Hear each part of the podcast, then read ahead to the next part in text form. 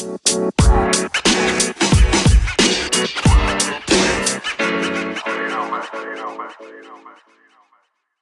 morning, afternoon, or evening, wherever you are in the world. Welcome to DBN News for 531.19, the semi daily news that even plants crave and anchors number one gaming news podcast.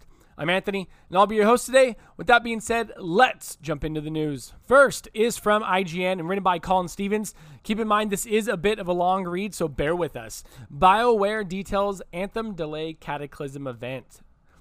Thought, though the Cataclysm event for Anthem has been delayed, we now know some more concrete details about this upcoming event. Revealed in a live stream on Twitch hosted by BioWare's Ben Irving and Jesse Anderson, the Cataclysm will be an eight week event. The first two weeks constitute pre events where players can earn variety items, and the core of the experience will occur over the following six weeks. It will consist of three new missions, a new area called the Cataclysm, new systems, rewards, and more. Unfortunately, the Cataclysm doesn't have a set release date just yet. Following the events of the main game's critical path, Dominion forces are in disarray and are starting to feel desperate. A faction emerges with a new leader called Vara, and they trigger a cataclysm. It's up to the freelancer to learn how to how this happened and how to silence it. The developers showed off some brief gameplay from the Cataclysm during the live stream. After leaving a safe bubble, the player enters a massive storm complete with crashing waves and blowing trees. The top of the screen shows a, a resistance bar that slowly drains as players are exposed to the cataclysm, and if they don't go get to safe zones quickly, they'll suffer damage. There are arenas within safe zones that have different criteria for for completing them. Some arenas will be locked at first, but will become available as the cataclysm progresses. Players start the Cataclysm with a timer and they can extend by completing objectives. While the primary objective is to defeat Vara, players can fly straight to her and try to win, but they may not have enough time to defeat her without racking up extra time. The new scoring system adds a competitive element to the event. BioWare says the Cataclysm can be beaten relatively easily, but players can net better scores in multiplayers by using tricks and finding special routes throughout the new content. Defeating Vara doubles the player's score. Ultimately, scores will be logged via online leaderboards. A new feature called inversions will be added, which essentially act as gameplay modifiers, and they change every week. Examples of inversions included players earning their ultimate 400% faster, shotguns can net players double points, etc. This will be used to keep gameplay variety up throughout the Cataclysm, which is intended for four players and is being designed to be accessible for all levels. New weapon types will be added, but won't be available at the start of the Cataclysm. Stronger Masterwork and Legendary Support Gear and Melee variant slots will be added, and players earn currency by participating in the event, which can then be spent on war chests in Fort Tarsis that rotate throughout the Cataclysm. The luck stat will be removed from the game, and much more loot will drop for everybody as if they had full luck. Those who have luck builds will have that stat replaced with extra armor. All new items will have a higher power level. Specifically, masterwork and legendary items will be five items, uh, five item levels higher. A public test server for Cataclysm will open next week for PC only and will likely last two to three weeks. Anyone who has Anthem on PC or has a subscription to EA Origin Premier will have access to the public test server, which will be its own separate client to download. The finished Cataclysm event will launch when BioWare has determined it's ready. Uh, the real thing is this event will launch, and will there be people to actually play it? And also, super fucking sucks for those people who had those luck builds and just have it reversed. Just done. Now, since that one was long, let's enjoy a sweet and saucy ad from Anchor. Second is from IGN and written by Tom Marks. Cadence of Hyrule release set for June.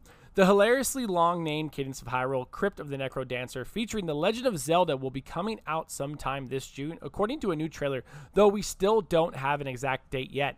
The trailer co- comes from Nintendo Japan's Indie World Series and is currently only available in Japanese, but it also gives a look at brand new gameplay.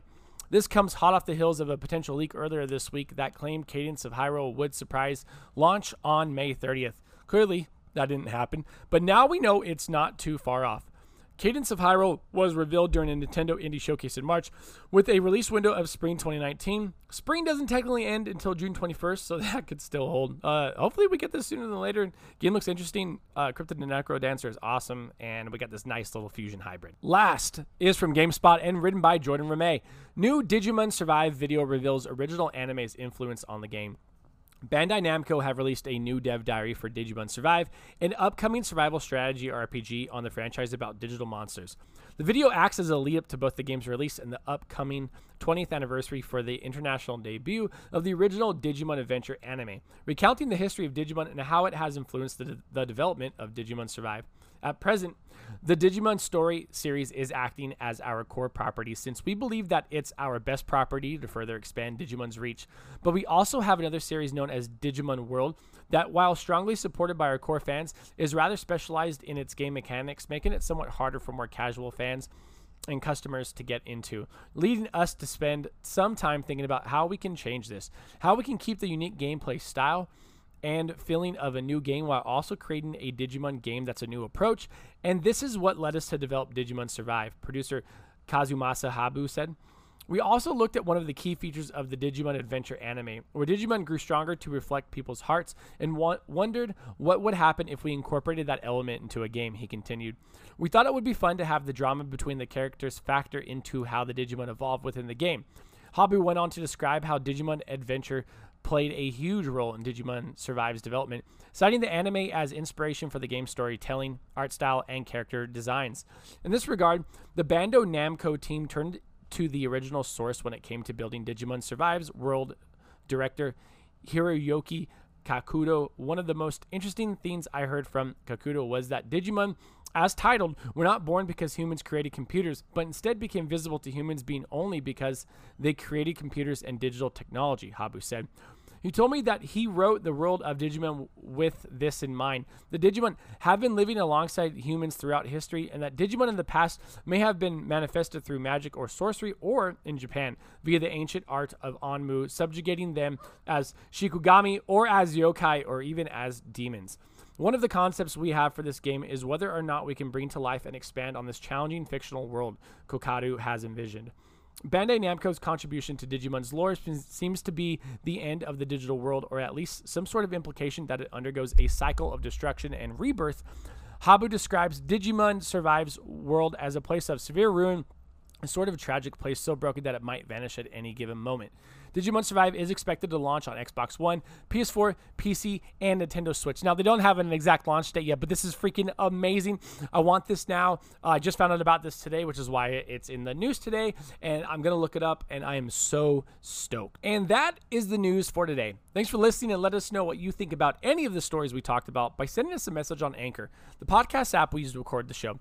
Also, if you'd like to support the podcast other than listening, please check out our Anchor page at anchor.fm slash dadsbeardsnerds, where you can donate to us via the support this podcast button and sign up for a monthly donation of 99 cents, 4.99 or 9.99 per month. Next up, find us on Twitter at dadsbeardsnerds, Instagram at Dad's Beards Nerds Podcast, or check out our Twitter bio to be a part of our ever growing Discord community.